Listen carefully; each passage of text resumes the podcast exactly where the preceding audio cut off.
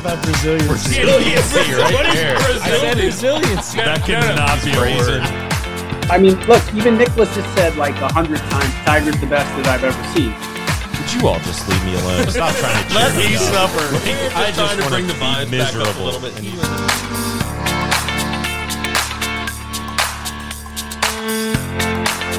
Welcome back, everybody, to the Big Players Only podcast, the partner of the Listen Frederick Podcast Network. We are the best place to catch up on golf from around the world, including the golf of your favorite big players Ben, Josh, Tyler, Tully, Colin, and Kenny One Putt. The boys are back to recap a pretty dismal weekend at the Ryder Cup. The U.S. gets blown out by five points. It looked like there was a little hope there on Sunday singles. A couple matches go here or there. But nonetheless, the U.S. team did not show up. Some pretty dismal performances from some of their biggest players. On the flip side, the European team, Rory, Rahm, and Viktor Hovland all played amazing. We'll break down the best players, the worst players, and the biggest storylines from this past week at Marco Simone. If you haven't yet, head on over to Instagram and follow us at Big Players Only Pod. Thanks for being here.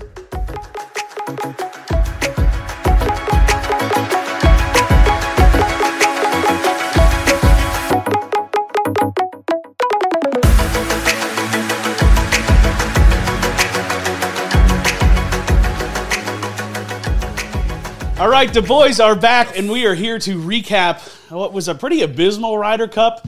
We're now what 48 hours post the end of the Ryder Cup, so I think it's it's okay for us to kind of show our faces in public, feel a little bit more comfortable about it. It's kind of the, faces in Europe. yeah, the, the dust has settled. Yeah, We've seen all the Europe videos of the Europeans celebrating on their bus ride home. Oh my god, I mean, a little too much. But for Ken and Dub, they picked it right. They picked Team Europe. I think it looked like it was going to be an absolute blowout. It still ended up being a pretty big win, but U.S. fought back a little bit on Saturday afternoon, and then the singles felt like they were kind of trending in a certain direction. They end up finishing tied, six points to each team.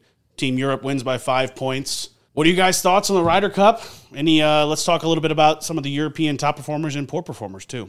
I'm just glad that it turned out like towards the as we were getting into later parts on Sunday that there was actually a chance that the U.S. still could get in there. It's like as it was early on, we're sitting there. It's like, are we just going to leave here after like getting together for like two hours just because we're getting blown out already? But there was a real sense. The three of us that were watching it together is like we might have something here. The U.S. might be able to kind of run this back and make a run at it. And but obviously came up a little bit short. But it at least made it interesting to watch the entire day. Can you make paint a picture of your watching habits so people understand what you're talking about?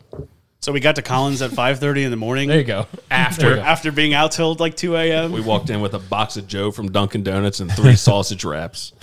Dara texted me like 9 a.m. She says, I bet that basement just smells like beer burps and farts. And I was like, You're right. That's what it smells like. And That's was all- also it was all normally how it thunder. smells. It And was some all coffee the and some, yeah, some chori- chorizo egg wraps from Dunkin' Donuts. Those things are new and they're extremely good. So keep an eye out for that. But all the way back to the beginning, Colin got up at one the first day, right? One thirty. One thirty. Text from Colin. Did you go to bed that 1:44. night? You up? I didn't go to bed because the Lions game just rolled right into that on Thursday night. So yeah, Friday during the day was rough. So you bet Lions game finishes around eleven. You play an hour and a half of Mortal Kombat and then go straight. Uh, I and watched. straight I actually watched two hours after. I watched highlights of Tiger and Furyk playing Patty and Colin Montgomerie at the K Club or that's, something. That's dedication right Yeah. there.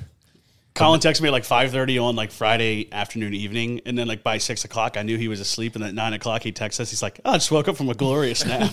Well, Ben said he was going to get up at 1.30, and I, at 1.30 on the dot, I He texted texted me. him "ciao," and he just didn't respond. I was like, "Well, I guess I'm alone." Doug got- uh, responded, I think. By like 3 3 a.m., I got up. Well, my alarm went off, and I just said, "Oh, I'll lay back down for a minute." An Hour and a half goes by. I get up, look at the scoreboard, and we're down in all four matches by a considerable amount. Mm. We end up getting swept in that first set of four matches. So it's like I'm I'm glad I wasn't up for it, but I'm glad Colin got to see some of the golf. the night before, you were like, 8 US looks tasty. It was 8-0 anybody. 8-0 anybody. Anybody. Yeah, so Oh, I was, I was, it was a anybody? bit of a hedge. Yeah.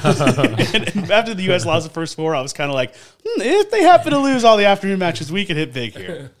But like t- to Tyler's point, there was a good hour, two hours on Sunday morning we were like, "All right, we got a chance if this one match flips." Yeah, it was like basically after JT finishes and gets gets his point, all of a sudden you're just looking back and it's like there's three, four matches, whatever exactly was, and like U.S. was already up in two or three of them, and then one just needed to be flipping. It was like a one up lead with nine holes to play or something like that. But that's what kind of bothers me. Like the narrative over the past day, two days after this Ryder Cup, everyone's like, "Oh man, the U.S. got their asses kicked. The program's broken. They need to do. They need to blow it up. Do something completely different."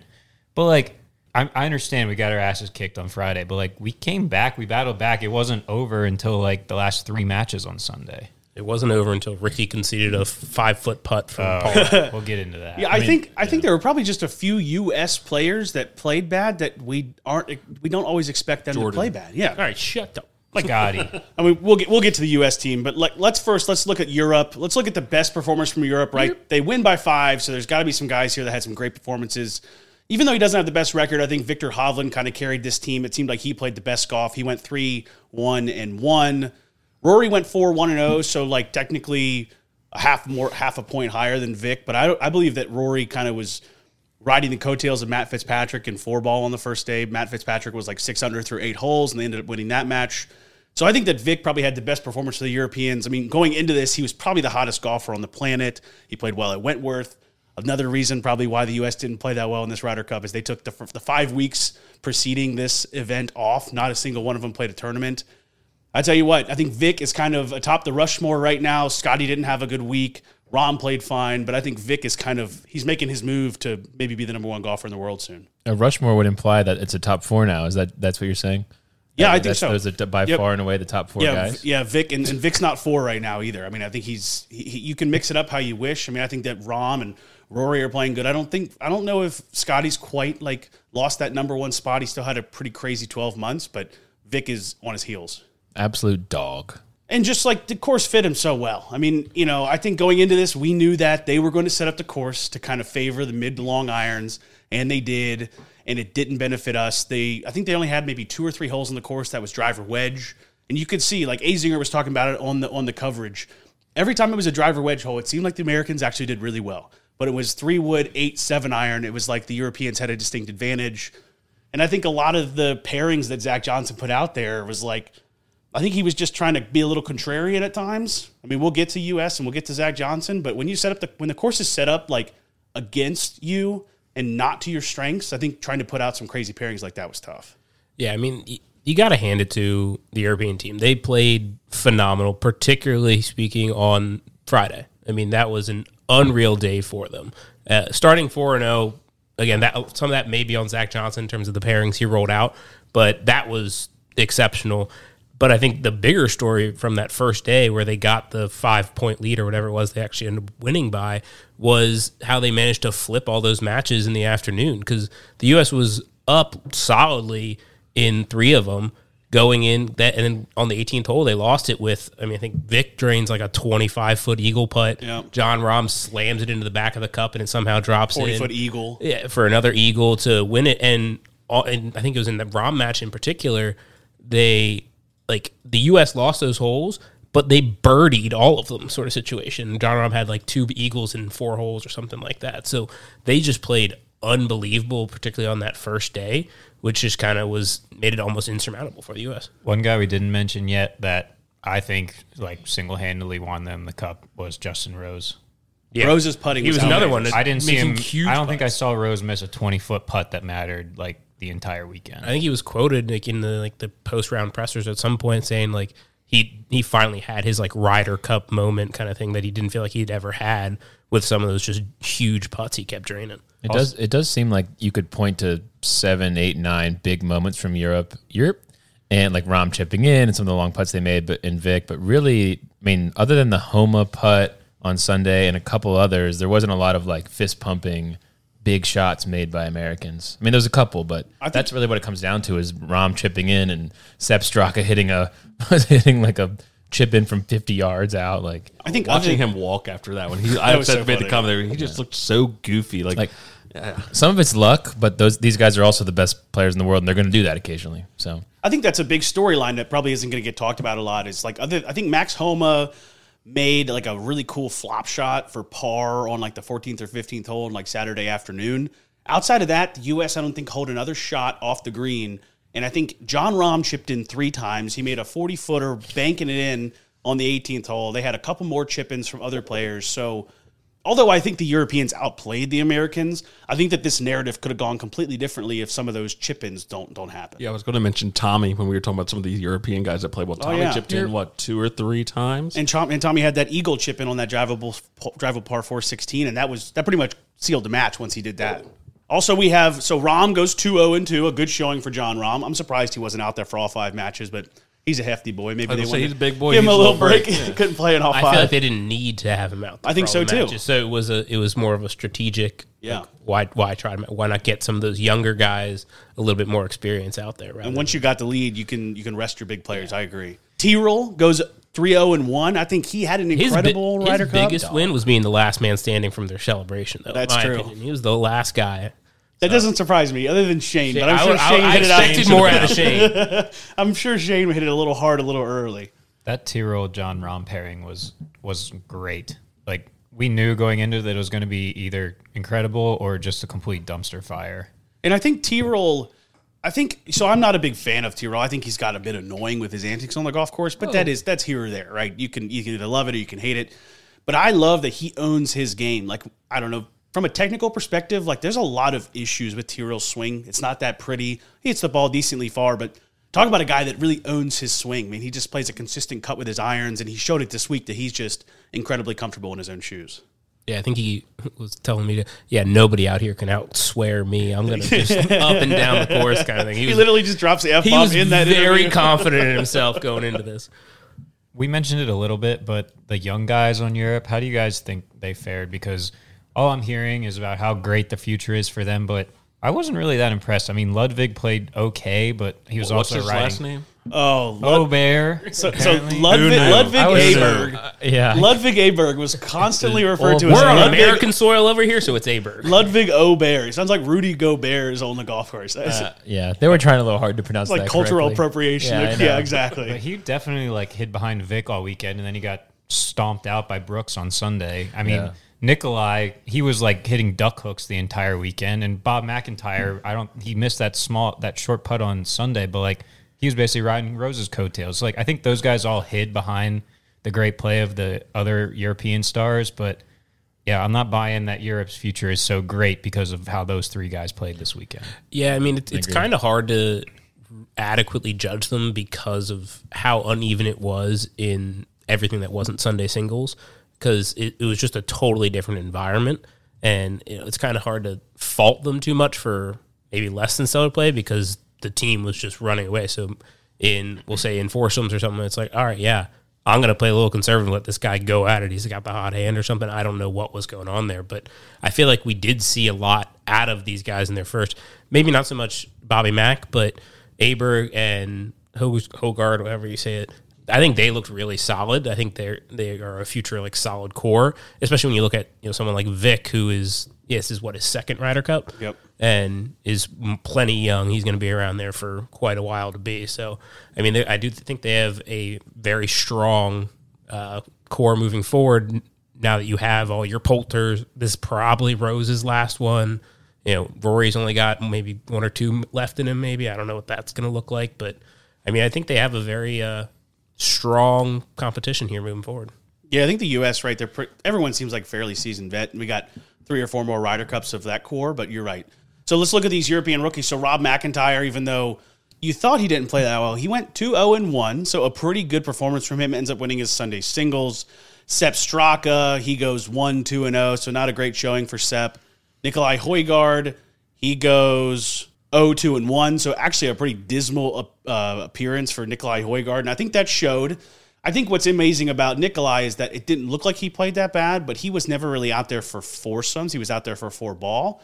So hand it to Luke Donald, like the foursomes pairings that he put out there, they played great this week and they dominated foursomes. And To then the fair, last to be fair, his twin brother Rasmus was also on site, so we're not sure which Højgaard which was Højgaard playing. was actually playing. Maybe Nicolai was playing great, but Has- Rasmus Double played the the back rest. nines. Double Yeah. the rest. And then Ludwig Aberg, the last one, he was two and two. So a decent showing from him. But you're right. Once he was kind of not paired with Vic or not you know guarded by the play the great play of Vic, he he didn't look great. But you know he hasn't even played in a major yet, so he's got a little learning to do. And, and what is like 19 or something like that? Probably, I think Nicolai might be the youngest player on this team. I think that yeah, I think that Aberg's like 22 because he's he was like a rising senior at Texas Tech, and then he's kind of one of the older kids because of COVID. But Nicolai is 21, so these kids are really young. So give them a couple years, they might actually turn into some studs. It's also really tough to look at any of the records, like as Colin was saying about how maybe some of these guys, you know, hid behind the the horses, but like the European horses showed up and way outplayed the U.S. The top players, yes. like yeah, they just so it's it's really hard to look at any of those records with any real merit. Like it's hard to be like, oh, you went two and one or what, you know, something like that, and be like, wow, you had a great Ryder Cup when you just played with Vic every time. Yeah, Hovland, Hovland, McIlroy, and Rahm go nine, two, and one. I mean, that's your top three players. And, and pretty much it felt like the guys they were playing with, they were carrying. I mean, Matt Fitzpatrick played really great in, in four ball with Rory on like Friday afternoon. But outside of that, those three guys showed up in a big way. I couldn't put my finger on Fitzpatrick the whole time. I, I couldn't tell. I mean, he's a He's a skinny guy. He's hard to find. well. Everyone was like, "Is that guy wearing like a retainer?" or something?" I was like, "Who's this guy?" Who's the guy with retainers and Skechers? Oh, that's Matt Fitzpatrick. But he's like a you know he's a major winner. I feel like he needs to take a step up to be a leader because I feel like he's kind of stuck in that middle tier of guys, and even in someone like Hatton is kind of stepping above him as being like a team leader. So I don't. Maybe it's just not in his nature to be boisterous and kind of loud. I just couldn't put my put my picture. He wasn't really. He didn't seem like he was like kind of grabbing anything by its like by the jugular. You saw it a li- in his first, you know, time out there with McRoy in the afternoon on Friday because he came out like single handedly was like six under through seven or something like that. Played Well, that- great, well, but then that faded, was a complete. and that then was- faded back. But it was him scoring, not Rory in that True. match. That's true. Um, That's true. But he definitely faded after that. they run it back in the four ball on Saturday, and Fitzpatrick comes out a little flat, and then Rory kind of shows up. So it kind of felt like Mac, or it felt like Fitzpatrick. He played well when it felt like the pressure kind of wasn't on him, right? Then you come out the second time, and you're expected to perform kind of like maybe you were the first time. And he comes out a little flat, but I agree. I think Fitzpatrick's kind of got to take that next step leadership role because you know you're missing your Poulters and your Westwoods and your your hardcore. I mean, Rose, this might be his last one. Your hardcore like hardcore British golfers that are always going to get you a point. I think Fitzpatrick has got to be the guy to take the next step. Rose is Colin's so right though. Rose is such a professional. Like he's just made for this kind of stuff. Like Mastercard sponsor out there, just doing his damn thing. Love him. Hate him. Is this his last one? You think? He'll be a captain. I think he's definitely going to be a captain. I think they'll have too much talent I mean, time. player as player. I, I, Yeah. I, I think he's going to be because he was a captain's pick this year. Like if they, if he makes it again, I think it's going to be strictly as a, a vibe sort of situation, as that you know old guy in the Pol- locker room. Poulter played. How old was Poulter? I mean, he was getting up there in I think they're West- probably similar age. Rose was a little younger, but a little yeah. bit, but I mean, he, he was a stretch somewhat to make the team this year. So I, unless he comes out next year or next two years, I guess is just absolutely balling out kind of situation. I think it's going to be hard for him to justify uh, another captain. Who pick. do we miss from Europe? You know who I missed? Paul Casey. That's a good one. That, this would have been Didn't even, such know a he, didn't even know he wasn't there. this would have been such an amazing course for him too. It would have he would he would have played great this week. I miss seeing Sergio. Yeah, That would have been fun to have him there. Sergio and Rahm. that I is think true. I think Sergio will be the captain the next one. I don't know if he'd be playing good enough golf to to be on the team, but I think he'll be the captain next time. And the next one's in Bethpage, and that's going to be. We could talk about that a little bit. That's going to be an absolute shit show. I mean, the fans this week were a little unbearable for us Americans because they were they were definitely riding the American team quite a bit. But I think when they come to Bethpage, like those New York fans, they're going to make the Ryder Cup mm-hmm. look like a very aggressive event. It's going to be pretty fun to watch. All right, let's move on to the U.S. team. When I say top performers on the U.S., I think there's really only one, but I think you could stretch a second one in here. The big one is Max Homa. Max Homa looks like he knows his game. He knows who he is. He's not afraid to take an unplayable drop on the 18th hole, was drop nuts. in the rough, and get up and down That to was win the match. I mean, that was just probably one of the cooler Ryder Cup moments I've ever seen. that was the moment I thought they might fucking pull this off. Like Yeah. that The was just momentum- the momentum felt like it was- the balls of him to just you like no, I'm just gonna take a stroke right here and arguably like if I don't pull this off, it's done. right, the, ma- the whole thing's it's over. Like that was I, I I got a little chills during that, and I was like, holy shit, they're gonna pull this off somehow, which would have been a little bit upsetting if you know it was a tie and that's how it ended. But like that was unbelievable. that was the moment when Tyler, Colin, and Ben were like, "It was worth coming here at 5 a.m." Yes, that oh was the my god! Thank God we can watch this. And it now. was like Max Homa literally. I literally guarantee you were like, Max Homa is screaming, doing his fist pump, and you can barely hear him. Because the groans are so loud from the crowd. It was like I expected that place to be silent, but it was the opposite. Everyone was just sighing so loudly that you could barely hear Max Homa. That His was interview, he's amazing. like, it was an out of body experience. I imagine. And and I love how he talks about his caddy being the one that makes the decision about taking that drop. He's like, Yeah, I trust him. He knows me better than anyone. And, and if he trusts me, I trust myself. That was amazing. What does this bring Max's team U.S. team play record up to? So he had a solid Presidents Cup. I think he was didn't undefeated the President's Cup. Yeah, 4 0 at the President's Cup. Like 7 0 and one or yeah, something. seven one and 1. Wow. So I mean, like he's he was always quoted as saying like this is something like he's once arguably not maybe not quite as much as a major, but like just it's right up there for him to be on these teams and be a part of it. And like the fact that he's come out and shown that, I love that. Maybe he's going to be that guy moving forward that has that fire to maybe go along with someone like a JT, which I'm sure we'll get into. You know, turned out to be a great captain's pick.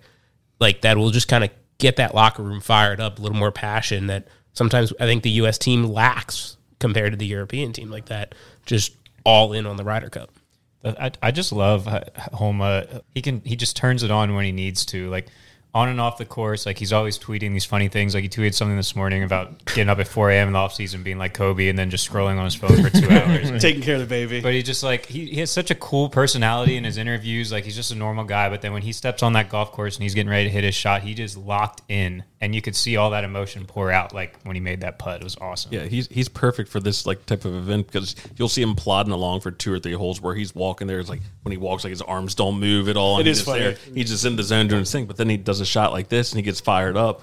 And he gets fired up. It seems like always at like the right time. It's like when they need that burst of energy, you got Homa doing something, and he's just perfect for this type of thing.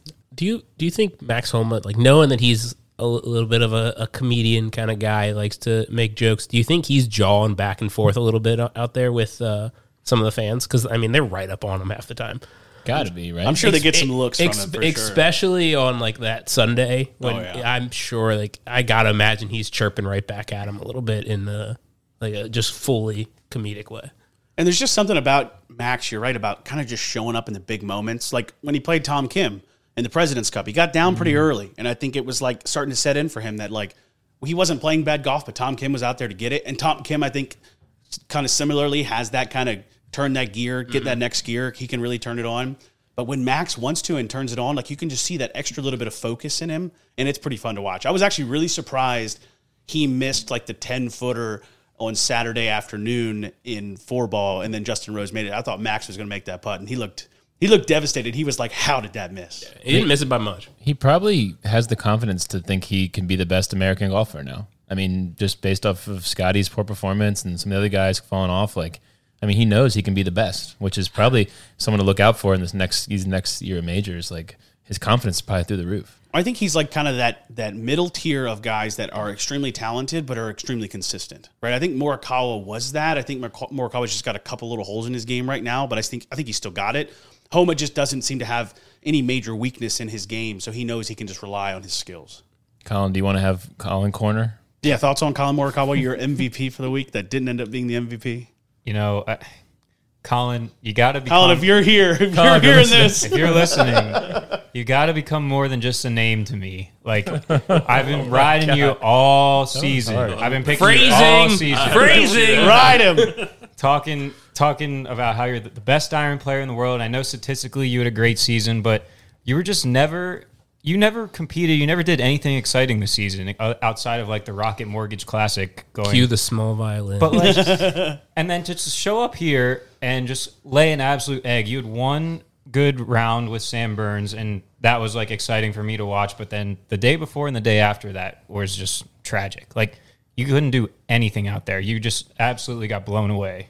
And I think he's a guy that the Tell U.S. man. the U.S. needs him to step up. He needs to be that figure, and he's the kind of he's the kind of guy that might be the opposite of Homa, where things start trending down. Cool and he can't he can't pull himself out of that hole, and I don't know why. Got to be. I mean, like he has such a calm demeanor, and it seems like it seems like I don't know. Yeah, it's uh, well, Colin said it right. I don't need to add anything else. To He that, just needs a little kick much- in the ass sometimes. It's frustrating to watch him He's sometimes. in he's in every single commercial that we saw like 500 times. That's the Rickie Fowler vibe to and me. Yeah, and like he's going to be compared to Vic because they came up at the same time. They got their first wins like at the same time. he got waxed by Vic on Sunday. and like look at Vic right now. He's just he's miles ahead of, of Mer- where Morikawa is, and that's where Mer- Is? Morikawa should be. like current play, yes, but He's Yeah. got two majors to none on Vic. Okay, Yeah, his but like- resume's decent. But right now, if you're like looking forward, like who's got the better future right now? Sure. Vic's like you, you said it. I mean, Vic's like top four in the in the world right now, and Morikawa's not even close to that. And Morikawa's short game was really fully on display on Sunday. He had a couple chips that were just atrocious, and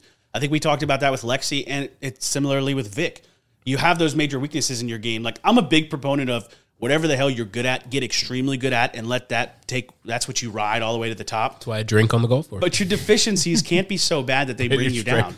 Play your strengths. I was watching actually, I think a Champions Tour event where these guys were playing with up and coming like first tee kids that were getting like this one kid had a full ride to Oregon State, and Stewart Cink said, "Make sure you get really good at whatever you're good at, the best in the world at it, and then make sure that whatever you're bad at doesn't pull you down." And right now, Morikawa's putting and short game, kind of like it was with Vic a year ago, is just holding him back. And when he hits bad shots, he needs to be able to lean on that short game.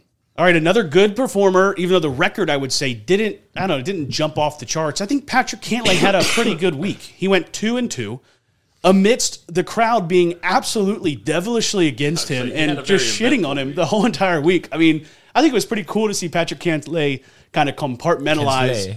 like being, I am this golfer, I am me. These people, I think we've pretty much come to find out, don't know what the hell they're talking about. Someone made a wrong tweet about Patrick Cantlay purposefully not wearing a hat because he said he wasn't going to get paid for it. I think that's pretty much not what happened. Patrick Cantlay just didn't want to wear a hat. I mean, I think he might believe they should get paid to wear a hat, which is totally okay if that's what he wants to believe. But he was not trying to cause a rift in the locker room.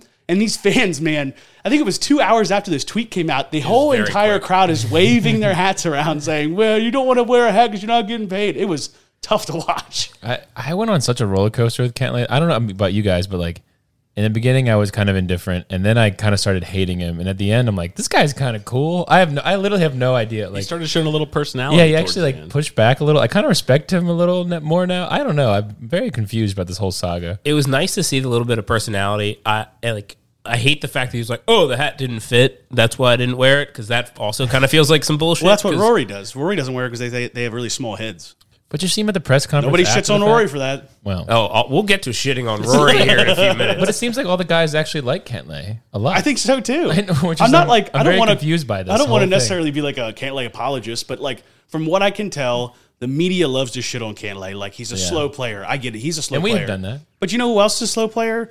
Tiger Woods was pretty slow, and Brian Harman with his Brian wide- Harman's slow, and Jack Nicklaus is pretty slow, and I don't know. I think it's pretty. the three best golfers of all time: Tiger, Brian Brian, Harman. Harman, and Jack Nicklaus. I think if you're going to go to a guy and say play faster, but you know that him playing slow is is very much an antic he uses to play the best golf he possibly can. How are you going to tell a professional athlete not to do that and to change who they are? I think that's such a weird argument. See, I, I I love the whole play slow thing in this tournament, in this situation where you are you were trying to get in this guy's head. You were trying to you know do whatever you can to throw off their rhythm. So I think I wish he would have played a little slower this week, for being totally honest.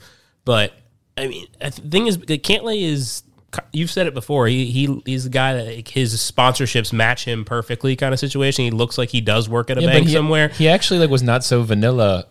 Like, And that's know. what I'm saying. It was great to see that Yeah, come out. So I, I. I, at the end of this, I think Cantlay comes out ahead in most fans' eyes. Like he looks like, okay, no, I just I have, you know, something. There's something more to me than I'm a golfer. He's got a little more passion. He got married. Congrats to him. Probably gonna have a little fall off in his career, unfortunately. But you know, it's it's just model. Talk about getting married in Italy right after the Ryder Cup. That is so sick. and the guess all rumor, the guys rumors went, are right? that's why he didn't wear a hat too. Like that he was just he was, Was trying Brooks to avoid invited? the tan line. He lines. didn't want the tan He line. didn't want the tan lines. invited. See a lot of pictures that I happen mean, there. I, That's I actually a was really good point. because I can s- I could have sworn when we were watching highlights of Cantlay and Justin Thomas playing at Whistling Straits at Dove's bachelor party, he wasn't wearing a hat during that round either. I know. and no one said a word during during that Ryder Cup. Apparently, it's a big thing that the uh, European media that they will just kind of throw throw some things out there and try to see if they get legs to just try to create some uh, chaos. So I mean, let's it did let- work. Before we get to the rest of the American golfers, let's talk a little bit about Hatgate. So there's a guy. His name is Jamie Weir. He's a European golf enthusiast, Twitter famous, right?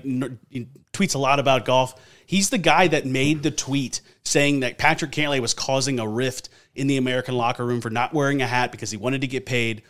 Come to find out, right when the Europeans won the Ryder Cup, guess who's seen holding a European flag, waving it with Rory McIlroy? Jamie Weir. So how are we going to base this whole entire assumption Smart. off this guy? He's literally just a European don't. fan. I don't blame him. I blame everyone else. everyone else who sent that out. I was listening to the Fore Play Pod this weekend. Dan Rapaport is saying about like talking about, oh yeah, tough week for golf media. Like, bro, you're the one who You tweeted are that- golf media. tweeted out his tweet and got everyone riled up about it. You're just as true. bad, Oh if my not God. worse. Yeah, it's hypocritical. So on the heels of that, you Hey, have the notice whole- we didn't tweet that out or Instagram Yeah, or did, anywhere. yeah. We, we were Well, no- no one responsible. noticed. we No one checked our noticed. resources. We knew it wasn't real. Well, so on the heels of that too, you have the whole Joey LaCava and Rory McIlroy scuffle, right? On the 18th green, Rory, a little bit. Patrick Cantlay makes like a 40 footer. That was real though. What was 'cause essentially Rory got actually mad. Well, so Joey, so Patrick Cantlay makes like a 40 footer to essentially make Rory's putt a must make to have the match. He misses, but before Rory putts, Joe LaCava's walking around the green, waving his hat in the air, essentially just to tell the fans to screw off. Like, you've been doing this to my player all day. He ended up coming through.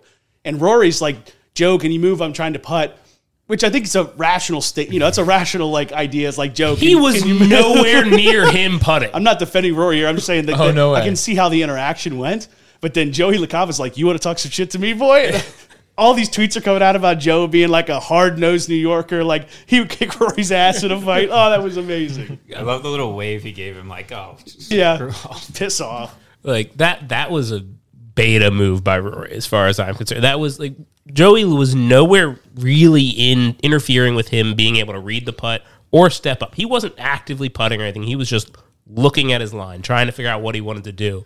And Rory blew that up into something it did It was a bit of a like a, a bit of a loser's limp kind of thing, where like Rory's just mad that Cantlay made that putt, so he tries to take it out on LaCava. Yeah, that was horrible. Is this a story if Rory makes the putt? Probably, Probably. in, in a different way. Yeah, yeah. Because it's probably him But going he's up to freaking out about it like he was. I'm No, sure. probably not. Yeah. But he's probably there's probably lots of clips of him going up and like yeah, waving his cap at Joey and shit like yeah. that. I'm sure the Europeans all night were like, "That match sucked because Rory made made that putt. If LaCava didn't do that, it's like, well, that's not why it happened." Well, Ben, you didn't have Rory corner. I know we're in the U.S., but like, what's the definitive word on Rory in this Ryder Cup? Just Bitch. great. Yeah, he played great. I mean, it? yeah, he was he was tee to green, just great. I mean, he rode the coattails of Fitzpatrick a little bit in early in the four ball because when a guy's six under through eight, you just sit back and let him cook. But Rory, I mean, Rory, Vic, and Rahm both just they got they had an amazing week. They they they checked every box. They did everything they could for this team. And no, so you win by five points, but really that's only two and a half matches, right? Because the you know you win a That's point, literally what their lead was after Friday. Right, mm-hmm. but I think that those three players are the reason that they won this cup. I mean, a lot of guys played really good, but without those guys' performances, this thing ends up being a lot closer. That little wedge shot that Rory hit where he kept it low and then like the three bounces and just stopped Dead like stop. a foot by the pin. I, I will never understand how that's possible. I'll teach you one day. Yeah, you can't do that either. I did think it was interesting how Rory was like by far and away the clear leader, which he is. But like Rahm, I didn't see too many clips of Rahm being very vocal or doing a ton of right. It was kind of Rory's team, even though Rahm is you know hand in hand with Rory. I think he's the bulldog. Uh, I think he's the enforcer, and Rory is the king, kind of thing. Yeah, the enforcer. In the, I heard, I heard it was Shane was the enforcer. Shane is the enforcer. Shane was, Shane was I'm gonna have to go fight Joey now Well, kind of situation. If you have Shane and, and Tyrrell out there just doing whatever, I mean, you really can't lose. I think I think like in a boxing match, the U.S. team is like Oh, far yeah. and away the favorite, but those Europeans, Oh. man, they're scrappy. They're scrappy. Man, they've I been in don't more know. bar they fights. probably all got the cauliflower ears. We just don't notice it. little Chelsea smile kind of thing. All right, so now this is a good segue into uh, Spieth corner. Yeah, let's talk about some of the poor performances. Wasn't great. I already apologized for Yeah, it. poor I'm just performers pointing for at the everyone. U.S. Let's start with Jordan Spieth. Colin, Goes 0 Rory, to 0 2 and 2, Spieth. so picks up a full point, but in four matches. I mean, it, it was bad. It wasn't good. That, that's all you can really say. There's no real defensible thing. He's all, part of that group that didn't play for the last five weeks, which you know isn't exactly excusable by any means. To Just going on Italy with their honeys, you know. yeah, I mean, you got you got to put. and like, oh, we've talked about this how that Can't works. stop having wine. but you know, it's. I will put a little bit on Zach Johnson in terms of okay, go on. What? Well, let, let me oh. finish. Let me finish. I think Jordan and JT should have been out early. First, like first group, they should have been a part of that in terms of it. And then I think it was, in addition, a mistake to put that group back out there Saturday afternoon or Sat or Saturday morning, whichever Saturday morning, yeah. Like you saw he was struggling, and you just trot him back out there in the same thing. Like I think there was some issues with in terms of how those points ended up working out. Like JT was clearly had it. You got to throw somebody else in there with him at that point in my mind but he just didn't have it today. He wasn't making the putts, wasn't you know getting those recoveries, those fantastic you know chip shots that we're kind of used to seeing. not excusable. I'm sure we're going to see him come back. He's going to end up being on the team again in 2025. The next six Ryder Cups. Yeah, he, he's, he's going to be one of those guys, and I think you'll see the bounce back. Overall, the Ryder Cup is just becoming the home team wins for the most part, anyways.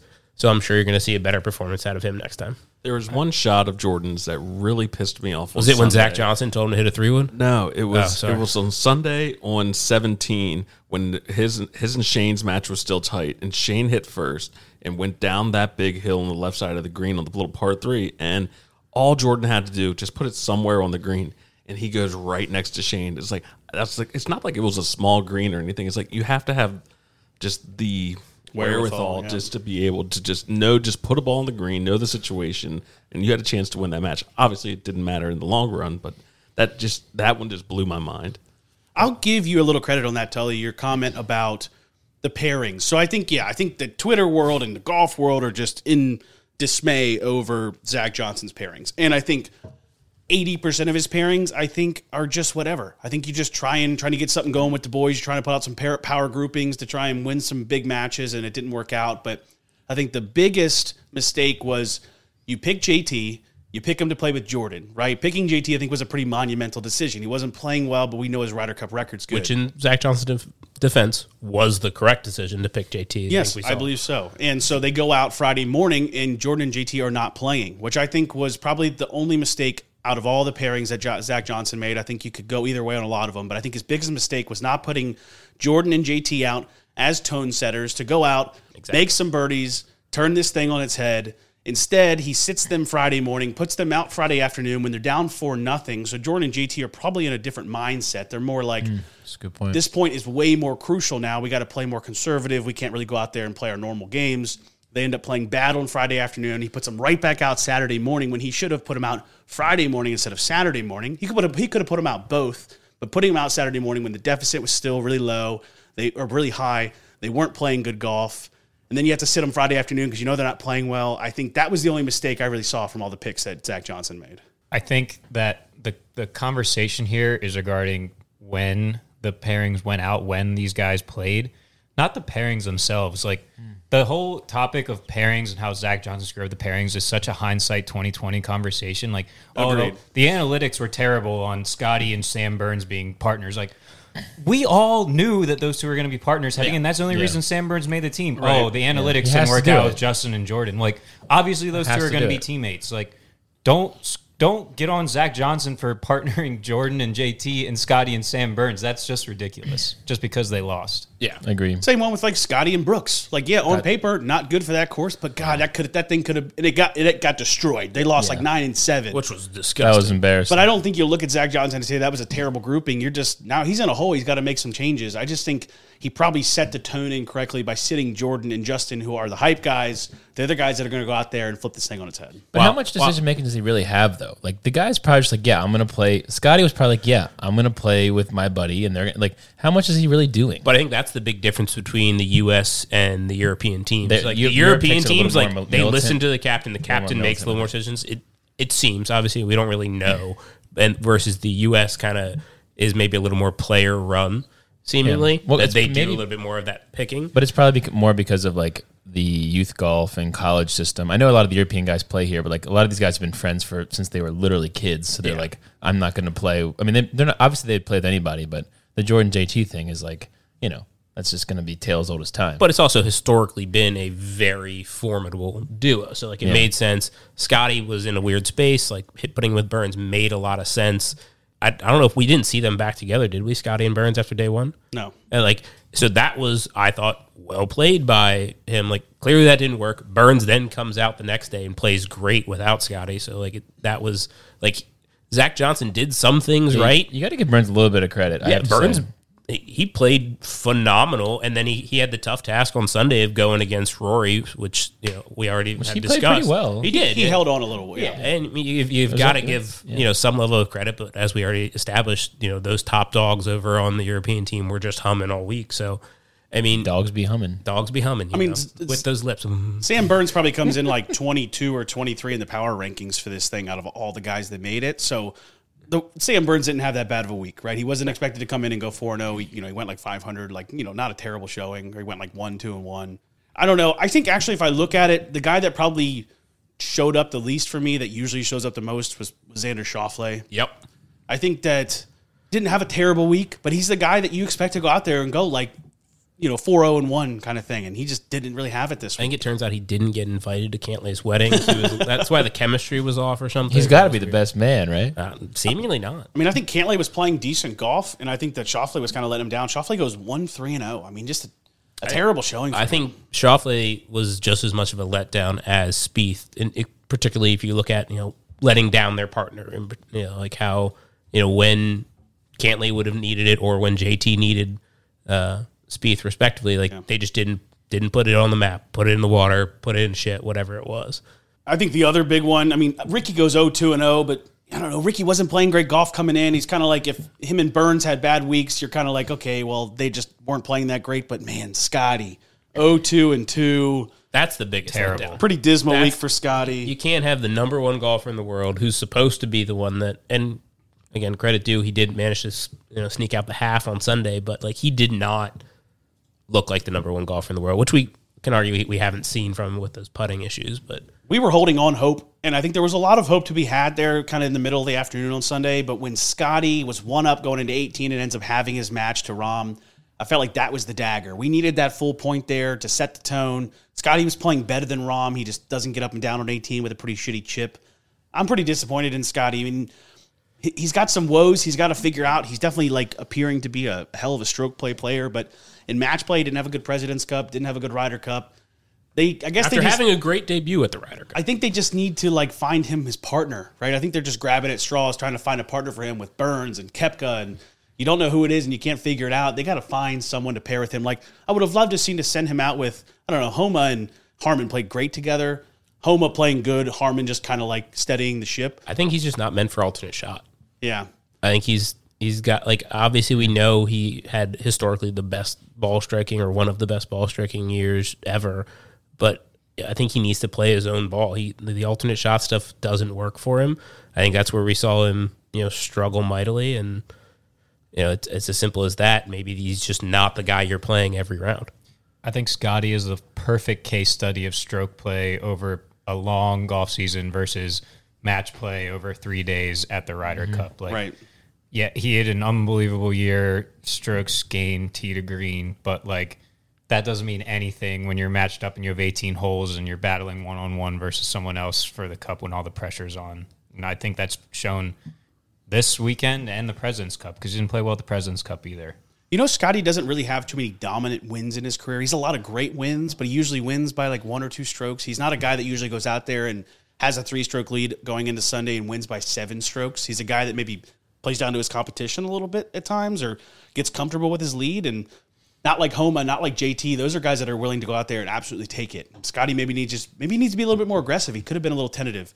I don't know though because we didn't see like any of the fucking coverage. There's like commercials every that's four true. minutes, so you don't really know how well these guys are playing or what part of their games is not playing well. I will say, I think as much as I was worried and I had reason to worry about Scotty, like reinventing his putting stroke like two days before the Ryder Cup and working with Phil Kenyon, I did see some positive putts from him. Like I think in the long run, that's going to be great for him, and I think I see I can see him having an incredible season next year.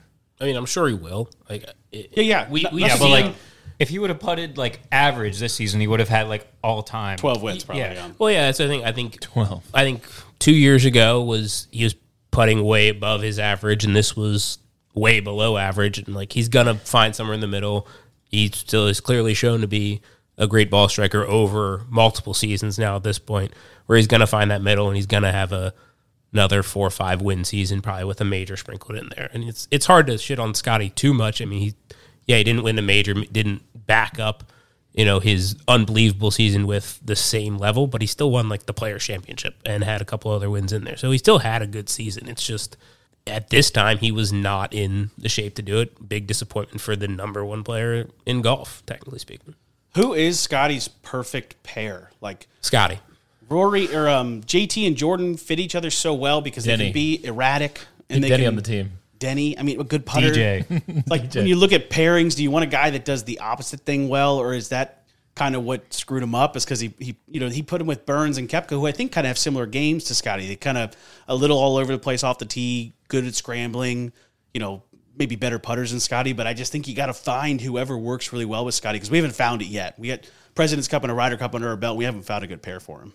No, I mean, I stand by my statement. Scotty needs the the vibes guy that's there to keep him in the like good mood, kind of going. But he needs to be playing his own ball. He's just not an alternate shot player. I think that's a fair point. The the point you brought up about Rickie earlier. Unfortunately, on Sunday, Rickie kind of was the loser. Uh, he put it right in the water, which pretty much killed the tournament. He was then, technically the guy that lost the and then gave Cup, up yeah. the. And they were like, the, then the announcer was like, "There's no chance he gives this gimme." And he's like, "Oh, there you go." It was like that was such a weird move. I don't know what your guys' thoughts on It was a, it was not a sh- like it was a short putt, but two it was feet eight not, inches. He would have made it. But He like, would've- He would have made it, but you, Yeah, you- saw but- Bobby Mack miss Yeah, one. but yeah, I was gonna say three holes earlier, someone missed one. I That did was- see a tweet where so Rickie had to make like a seven footer to then make Tommy make that two foot eight inch putt. So I think but he- maybe Rickie was like, yeah, I think hindsight he's probably like making he wishing he would have put it and then made Tommy make that, but he's probably thinking like I'd rather not embarrass myself in the moment. Miss and that's this horrible. Yeah. That is a horrible Yeah. Ryder Cup think, mindset. I know. Do you think he knew what the stakes were? That's the only thing I can. Had to Yes, got to. he had to have uh, known. I don't know. I No. don't know. Does no, he had to have known was Zach regardless Johnson that there at his hole? That's what I'm saying. Is it? No, he he I had don't to have known. did. Period. That they need to win every hole. They d- they had no room for error to Yeah, giving should up have made any him I'm putt putt. it. what if he a thought he putt. had? He, I mean, that was the 16th hole. He would have had two holes left, and they would have been tied. And JT wasn't his match wasn't wrapped up yet either. Didn't we that see point. that graphic where like the scoreboard was right there in the background? It was. Could have just looked up and seen where what the score He, was. he knows where that's at. There's there's not a chance in the world. I, I agree with you, but I'm saying if he didn't, then that is on the captain 100% because what the hell else are you doing out there I think it's pretty besides idiotic. making sure your players know where they stand? I, I that think I should have put it out 100, 100 times out of 100. That was so stupid. you saw Wyndham Clark, who's a two or three holes back, make Bobby Mack putt a two foot where Yeah, exactly. and, and he misses it, like knowing full well that I can't give much of anything here a- in these matches, and that was that match was a one up tied whatever it was at the time. Six. Like, I mean, you can't. I think Rickie's just in the shit It also- there mentally that- after he put it in the water. Yeah, and, and he that- probably isn't thinking very that clearly. 16th He had hole to was have fun known- though. I have to say. He had It to is have a known in the sense that giving that, if he knew where the match stood, period, guaranteed a tie. Is that because that's why it gave him? So you can't give it to him. You know that's not getting you a full point. I don't know if you guys are arguing or agreeing. I think you're just agreeing. I think you're agreeing. I don't know I'm what you're just, arguing. I'm really mad at Rickie, and I love to yell at yeah, people. so. I agree. agree. It's it's weird because Rickie is like such the typical guy that would pull some shit like that. Yeah. Like, oh yeah, of course Rickie Fowler would give him that putt because he's like a nice guy and everyone loves him. And like, yeah, he just gave away the Ryder Cup. I know it's like no, no matter what, if it mattered or not, that was just the narrative on Sunday. Like that's when I like I kind of was like, all right, I guess I can turn it off or I'll just put it on. That's exactly. It's like, oh, I got other shit to do. I Yeah, did like, see uh, in my head he lost it. you know? Riggs did a, nail, a daily nine with the two foot eight inch putt, slight right to lefter. I only saw him make the first putt, but I was interested to see if Riggs made all nine of them. Just trying to prove if Tommy would miss one. like the thing is there we've seen Tommy not close out big tournaments, big moments before. You know, Scotty doesn't have any wins on the PGA Tour, I believe. He's still on that list of Right. and he doesn't have any majors, anything like that. Yeah, obviously it's a Ryder Cup's a little bit different, all that kind of stuff. But I think you have to put him in that pressure situation. The w- only thing that happens in you know differently, if you miss the putt, yeah, it's good. Then it, then that's a totally different situation. But you at least have to putt that. It brings up the question like, should the individual player even be making that call at the end? I think you have to. That's kind of how it part is. Is of that the- part of the thing? Yeah. I, I have a question. I mean, we talk a lot about like, do you want a hard like? So the 16th hole was like the they kept calling it like the jewel of the course or whatever, right? Like it was it was fun because you could go for it, risk reward. But like you guys always say, you'd like a long, hard par four or something to decide tournaments. Like, do you think it was a little? Did you like the the fact that there was a drivable par four at the end to like make it so it was a lot of drama, or is it did it feel a little bit like a little shallow. Like I, I liked it generally, but I just I'm curious because I feel like uh, every time we ask that question, especially Dub, who's he's basically like I'd rather have like a 500 yard par four like to decide something or something. Yeah. Well, that's 16. I think 17, right? 180 yard par three with some disgusting slopes is a good hole. And then 18's a, a reachable, but you're going to hit three wood into it par five. I think that's, I, I like that mix. You got a, you got a very birdieable, you got a birdie 16, you got a par 17, and you probably got a birdie 18. I think that this course showed out pretty nicely. They had a couple drivable par fours. I mean, all in all, I didn't find many problems with it. 14 and 15 on this course were both very long, very hard par fours. Disgustingly That's hard. true. Yeah. And It seems like most matches were decided at 16, or they were pretty much that was like the final hole in a lot of instances. But I, I think the big difference here is stroke play standard tournament versus a match play situation. Mm. I think those holes for a coming down the stretch in match play are phenomenal. It's great entertainment value because you like if it if it even gets to those last few holes, you know it's already it's got to be a tight match. Things are going well, and then you just allow for some fireworks, which makes it just entertainment watching, fun for the players, fun for everybody involved. So I love that setup for um, this kind of tournament. I think those last three holes are all very high variance holes. 16 is very birdieable. 17, there were some birdie opportunities, but you could make a bogey there pretty easily. And then 18 also very birdieable, but I don't think anyone hit the green in two on, on Sunday as a par five. So I, I think that the last three holes in this course, they allowed a player to catch up, but they also allowed a player to play well to win the match. 17 was way more fun than I thought it was going to be. Like, I think it was day one, the morning rounds, maybe. They perched the hole like way in the back corner. You're watching like, at 4 a.m. Yeah. If you can, like, if I oh remember my- this correctly, I'm like, am I seeing this right where that pin's placed? But then, like, the fall off to the left of the greens, like, made for some pretty good chip shots over the weekend. I don't know. I, I really enjoyed watching that hole when the pressure was on. Did they move the pin placements between morning afternoon sessions? Yep. I was never awake for the morning sessions because I valued my sleep a little bit.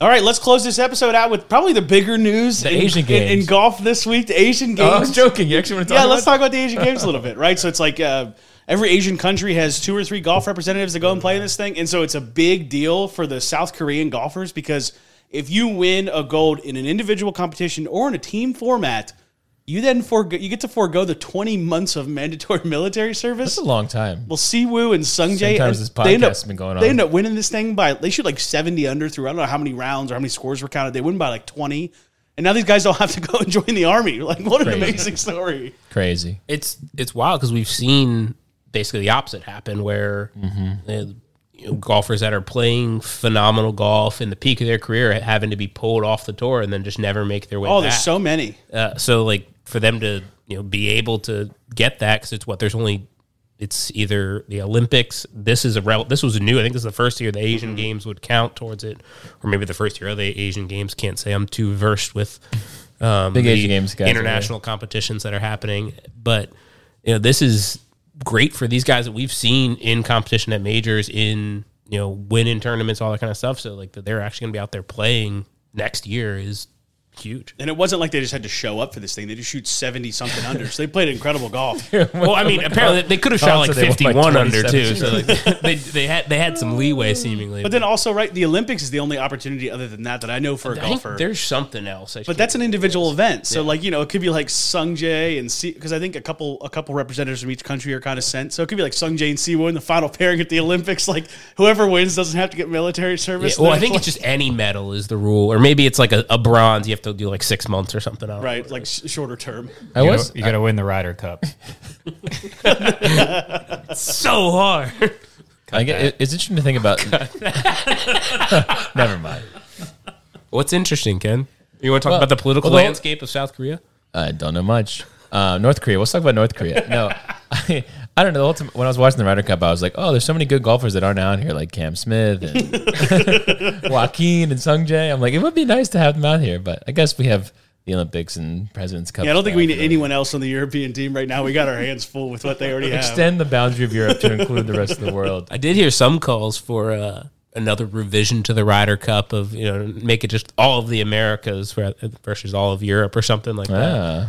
I don't I think. guess would yeah, I guess up we, the, we'd uh, pick up. We'd, yeah, we'd pick up like Joaquin and Mito, Mito, and like maybe like Munoz. Munoz a little, Canada, Mackenzie the Hughes, Cana- Canadian- yeah, boy Adam Hadwin. Hadwin, mm-hmm. Corey Conners. I don't know if it would help us that much. they'd None of those getting, guys made the team. They'd be getting Hideki and Cam Smith. And Oh, yeah, God. it didn't look good. Oh, we us. didn't say they got all of Asia. They have already got Just 27 Australia. countries. It's fifty. It's fifty countries There's that are 50 European countries. I Jesus. that Here's today. an idea: whoever wins the President's Cup gets to compete in the Ryder Cup the next year. I like Make it that. a three way thing. Yeah, I like that. That'd No, just swap out. Like if we lose to the international team, then they play the European. Oh, like relegation.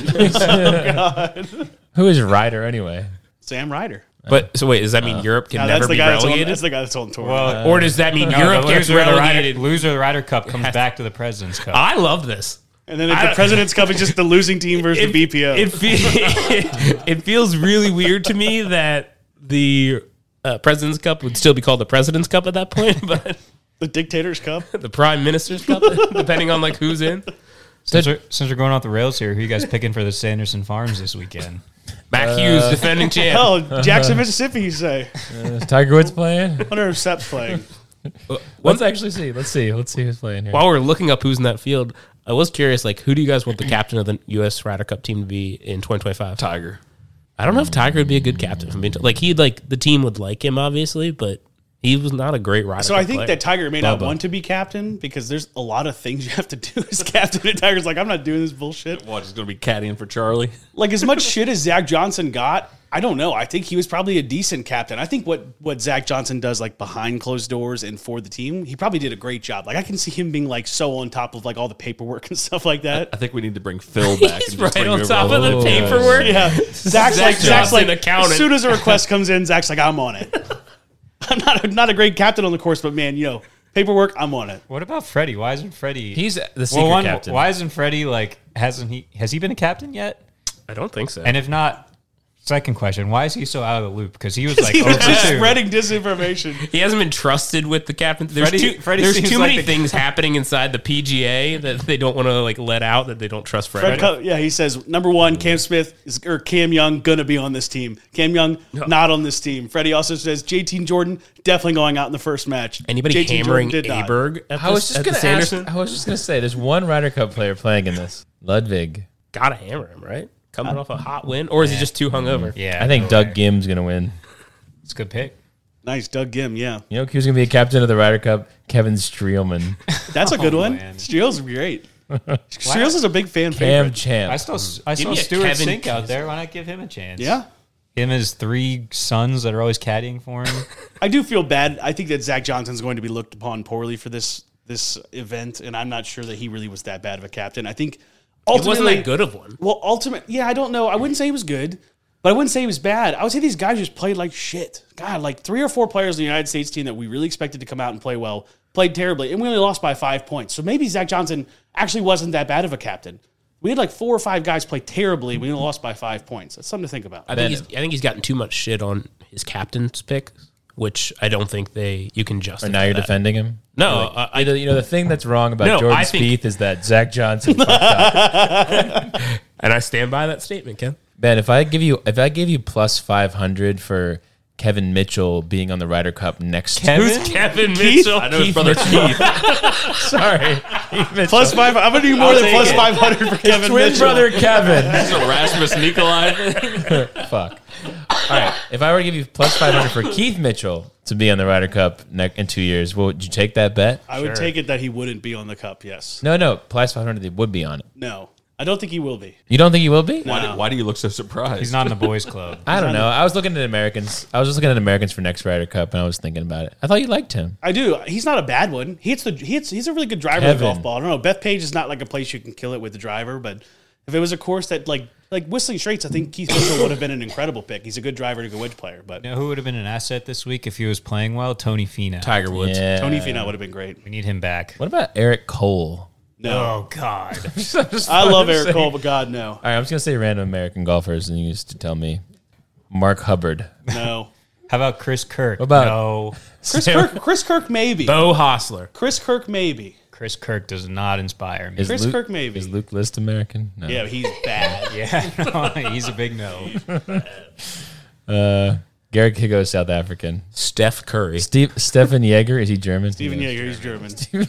Sam Stevens. Get Sam to the Ste- Jaeger. Sam Stevens. I don't know who that is. Oh, Sam Stevens, he's young. He he may be on a Ryder Cup, not the next one. I'll Webb, tell you, Webb Simpson. He's done. Has he been? Was Webb, Webb- Simpson been on a Ryder Cup before? Webb could be a captain. That'd be a Yeah, great that'd be captain. how about Gordon Sargent? Sargent on the next one. Ooh, That's an interesting one. he only drives like 380 yards. Yeah, Rose Zhang. Let's get her on there. Yeah, she would probably do better than Jordan Spieth. Whoa! All right. What about Didn't Denny? she just do horrible in the Solheim Yeah, Cup? she did do Tyler's great. like, why is this episode not over yet? what about Denny? Denny's actually I think Denny's Sure. peaked. I think he's peaked a little, but we'll see. okay. I'm gonna ask you a couple more. Ready?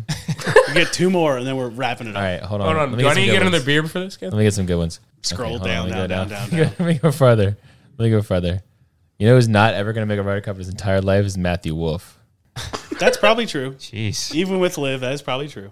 Is the is Patrick Reed? Is he done? Patrick Reed, man, I think he's got to done be on forever? that. He's got to be on that team for Bethpage. Taylor He'd be Gooch? incredible there. Let, so let's flip this a little bit. Let's talk. let's talk about some of these LIV guys. And, and should they be on the team next year? I mean, it, it'll, all, Bryson. it'll all depend on like current form. But DJ and Bryson and Or anyone on the range goats? yeah, Let's get DJ Bubba? may, DJ feels iffy to me. Bryson feels more of one you'd want there because he's that is a bomb and gouge quote unquote course. I think if DJ plays well in the majors in two years, he's definitely on the team. If, but I mean, isn't he the same age as Tiger? Like obviously they're. I, just in terms of like getting older, getting losing some of the distance, that's two more years down the line. He- There's no way he's the same age as He's Tiger. he's got not 10 far. years younger. who DJ is like thirty eight. Yeah, He's four or five years younger, whatever. He's like he's- seven, eight. He's up there.